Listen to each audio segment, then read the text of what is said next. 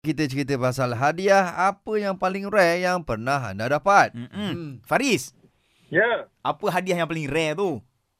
okey. Hadiah paling rare. Saya, kalau apa yang saya dapat, saya tak ingat lah. Okey. Tapi yang saya pernah bagi tu, saya confirm rare. Fuh, lama. Ah. Confirm-confirm. apa dia tu? Okey, masa tu bagi tu, apa tu saya bagi dua benda. Mm-hmm. Pertama, saya bagi CD Raif. CD? Tapi saya Raif, selit. penyanyi tu eh? Yes. Okay. Okey. Tapi saya selitkan sekali, Mm-hmm. oh, surat pinangan. 12 muka surat. Apa? Okey, lepas tu?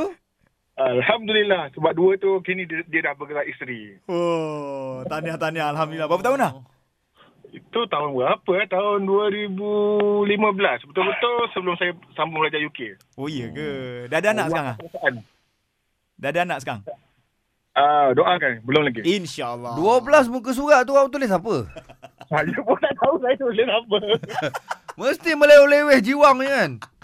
tu kena tanya isteri lah kot. Dia ada call kali. Ada simpan lagi tak? Uh-uh. Uh, last, last kali mak mertua jumpa dalam beg. Lepas tu mak mertua kau baca tak geli pula. Dia kata dia gelak je lah.